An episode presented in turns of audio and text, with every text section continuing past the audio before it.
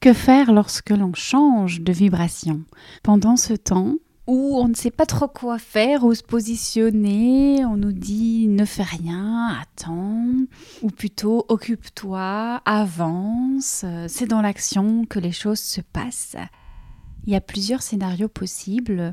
Et je dois vous dire que cet épisode aurait dû sortir la semaine dernière. Tout était écrit, j'avais déjà bien réfléchi à ce que j'allais vous dire. Et il ne manquait plus que de l'enregistrer. Et puis finalement, j'ai encore hésité à le sortir cette semaine. Et en sortant d'un cours de yoga, je me suis dit là c'est le bon moment. Ok, je le fais. On va voir, peut-être que ça ne donnera rien, que je devrais recommencer l'enregistrement. Et si vous l'écoutez, c'est qu'en fait c'était bien le bon moment. Tout ça pour vous dire qu'il n'y a pas de bon moment, sinon celui où on sent que l'énergie est juste, que ce qui a dû se transmuter est transmuté. Tous ces derniers jours, ces dernières semaines, finalement, j'ai beaucoup été ret- retournée. Tout à fait, c'est ce mot qui, qui me vient là et euh, qui est très juste. Je me suis beaucoup retournée vers moi, j'ai vécu pas mal d'introspection, je suis encore là-dedans d'ailleurs, d'où mon hésitation à vous proposer cet épisode cette semaine. Et en plus de ça, j'ai d'autres épisodes pour vous dire, j'en ai plusieurs enregistrés avec des sublimes invités. Et je suis simplement dans une phase de non-création, non dirigée vers l'extérieur, mais plutôt vers l'intérieur. La création, c'est quand c'est dirigé vers l'extérieur.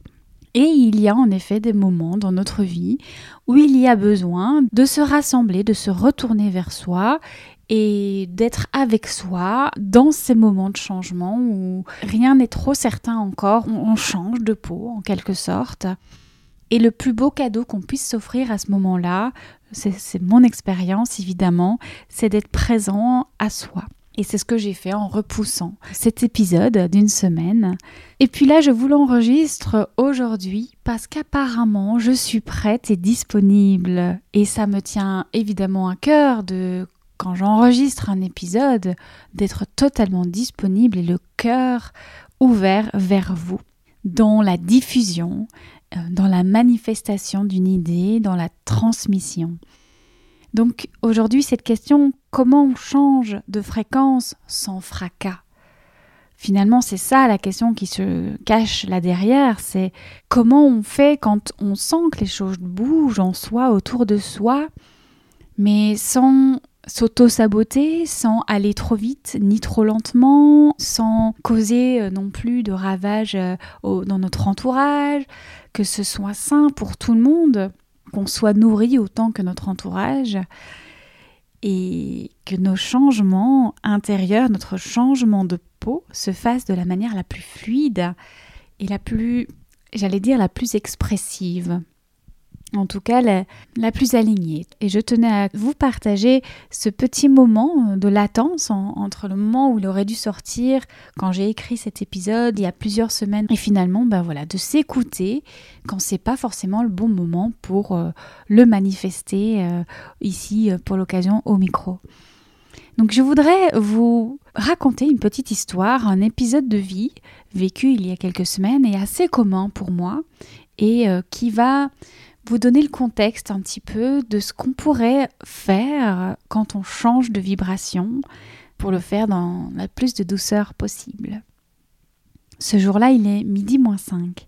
Je termine une conversation passionnante qui s'est poursuivie au-delà du micro avec une invitée du podcast que vous pourrez d'ailleurs bientôt écouter. Je n'ai pas mangé ce matin, à la place, j'ai terminé de préparer cette rencontre. Je n'ai toujours pas faim, pas de crissement d'estomac, comme si j'étais déjà remplie. Je note tout de même que mon énergie a besoin d'un remontant. Un jus de légumes serait idéal, mais mon frigo est vide. Alors j'arrête de traîner et je sors faire quelques courses. En rentrant, je mange un encas sur le pouce avant de préparer le déjeuner dans quelques instants.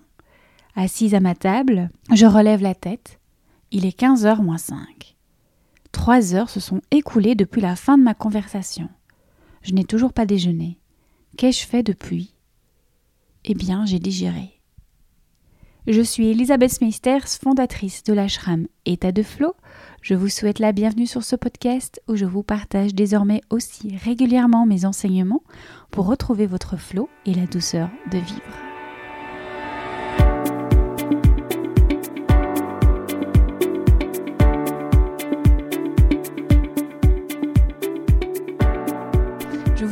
régulièrement de la nécessité de ne rien faire, d'attendre, d'accueillir. Et à la suite d'une newsletter dans laquelle j'abordais à nouveau ce sujet, une lectrice m'a posé une question tout à fait pertinente. Que faire quand on ne fait rien ?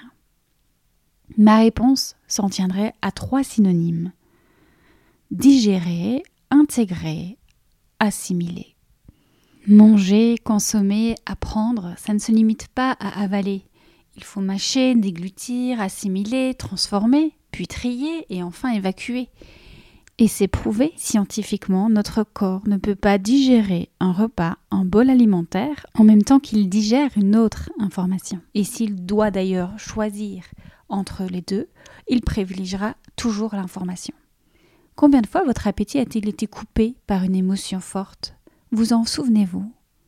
Manger devant les écrans, que les images soient fixes ou pire, animées, en lisant votre journal ou votre magazine favori, au milieu d'une conversation houleuse ou dans un métro bruyant ou malodorant, est tout ce que votre système digestif déteste. Manger son stress n'est pas qu'une expression. Les stimuli perturbent la digestion de votre bol alimentaire et pendant que votre corps emmagasine les émotions, les mots, les images, les odeurs, les sons, eh bien il vous laisse avec un repas qui vous tombe sur l'estomac. Alors petit conseil, si vous choisissez malgré tout de manger en même temps que vous assimilez d'autres informations, privilégiez un jus de légumes, une monodiète ou un repas qui est léger et rapidement digeste. Tous ces conseils sont issus de la naturopathie, des conseils finalement de bon sens tout simplement. Et tant que nous sommes dans les conseils, j'en profite pour vous inviter à mettre de la conscience sur vos ressentis, sur vos sensations digestives, la prochaine fois que vous vous prendrez notamment à scroller votre écran durant votre pause déjeuner. Pour l'heure, revenons à notre digestion d'informations. Dans la vie, comme le dit si bien Jérémy Guillaume dans le précédent épisode, nous grandissons à partir de prises de conscience. Ce qui nous intéresse de comprendre ici, c'est qu'une information, que ce soit un mot, une image, un son, une odeur, tout cela, ce sont des informations. Une information émet une vibration. Clélia Félix en parle plus en détail dans sa conférence qui est disponible dans l'ashram. Si le sujet vous intéresse, sa conférence est absolument passionnante. Aussi, lors d'un entretien qui change votre conception de la vie, ou encore lorsque vous posez des actions importantes pour votre entreprise ou votre vie personnelle, il y a forcément un échange de vibrations et une modification de votre structure intérieure, exactement comme il s'est passé lors de l'enregistrement d'un prochain épisode du podcast. C'est ce que l'on peut appeler un téléchargement, puis un engrammage d'informations.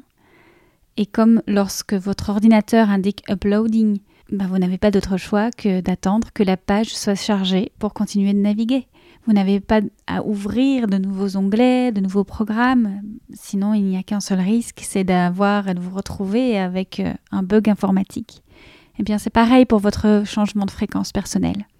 Vous pouvez éventuellement vider votre corbeille, libérer de la place pour récupérer des rames, mais si vous surchargez votre système d'information et que vous ajoutez des actions, ben vous risquez le plantage et l'indigestion. Souvent, en développement personnel et spirituel, c'est un petit peu similaire. On a tendance à consommer beaucoup d'informations, à lire de nombreux livres, à regarder des informations, des masterclass, à écouter des podcasts. Moi-même, euh, ces derniers temps, je consomme beaucoup de vidéos sur une chaîne YouTube. Mais la question que j'ai envie de vous poser ici, c'est est-ce que vous avez pris le temps de digérer toutes ces informations, de grandir en conscience ? Je vous le disais au début de cet épisode, je sors d'un cours de Yin Yoga et avant ce cours, j'avais vraiment posé cette intention de prendre ce temps pour intégrer tout ce que je venais d'absorber. Alors que faire quand on ne fait rien ? Eh bien tout simplement apprécier le goût de la lenteur en mettant de la conscience sur vos ressentis, vos sensations, sur vos évolutions. Laissez le chargement se terminer. Observez-le prendre place dans la matière. Savourez tout simplement. C'est vraiment mon conseil. Vous aurez peut-être envie de ranger, de nettoyer, que ce soit votre lieu de vie ou votre demeure intérieure. Vous aurez le goût de bouger des objets de place, de prendre soin de vos plantes, de ranger des factures, peut-être de faire du tri dans votre téléphone, dans vos amis, dans vos placards. Ou bien tout simplement de lire un livre léger, de prendre un bain, vous balader dans les bois ou encore de pédaler au milieu des champs. Ne négligez pas cette partie du processus. Le temps de rien est tellement nécessaire à l'intégration des données. Alors, laissez le temps au temps. Si vous avez envie ou besoin d'être guidé vers cette douceur et cette lenteur, d'apprendre à ressentir et à vous mettre à l'écoute de votre intuition, si vous souhaitez vous octroyer des moments précieux d'intégration et vous aligner à votre fréquence personnelle, bienvenue à l'ashram État de Flow et plus encore allons plus loin, pourquoi pas, avec l'accompagnement Flow qui démarre le treize septembre. Flow est un processus vivant de trois mois, semi-collectif, pour mettre en lumière les dissonances à l'origine de vos déséquilibres. Un programme pour explorer finalement votre propre flow. Alors il y aura des entretiens individuels avec moi, mais aussi, puisque semi-collectif, des rencontres et des pratiques, des masterclass en groupe.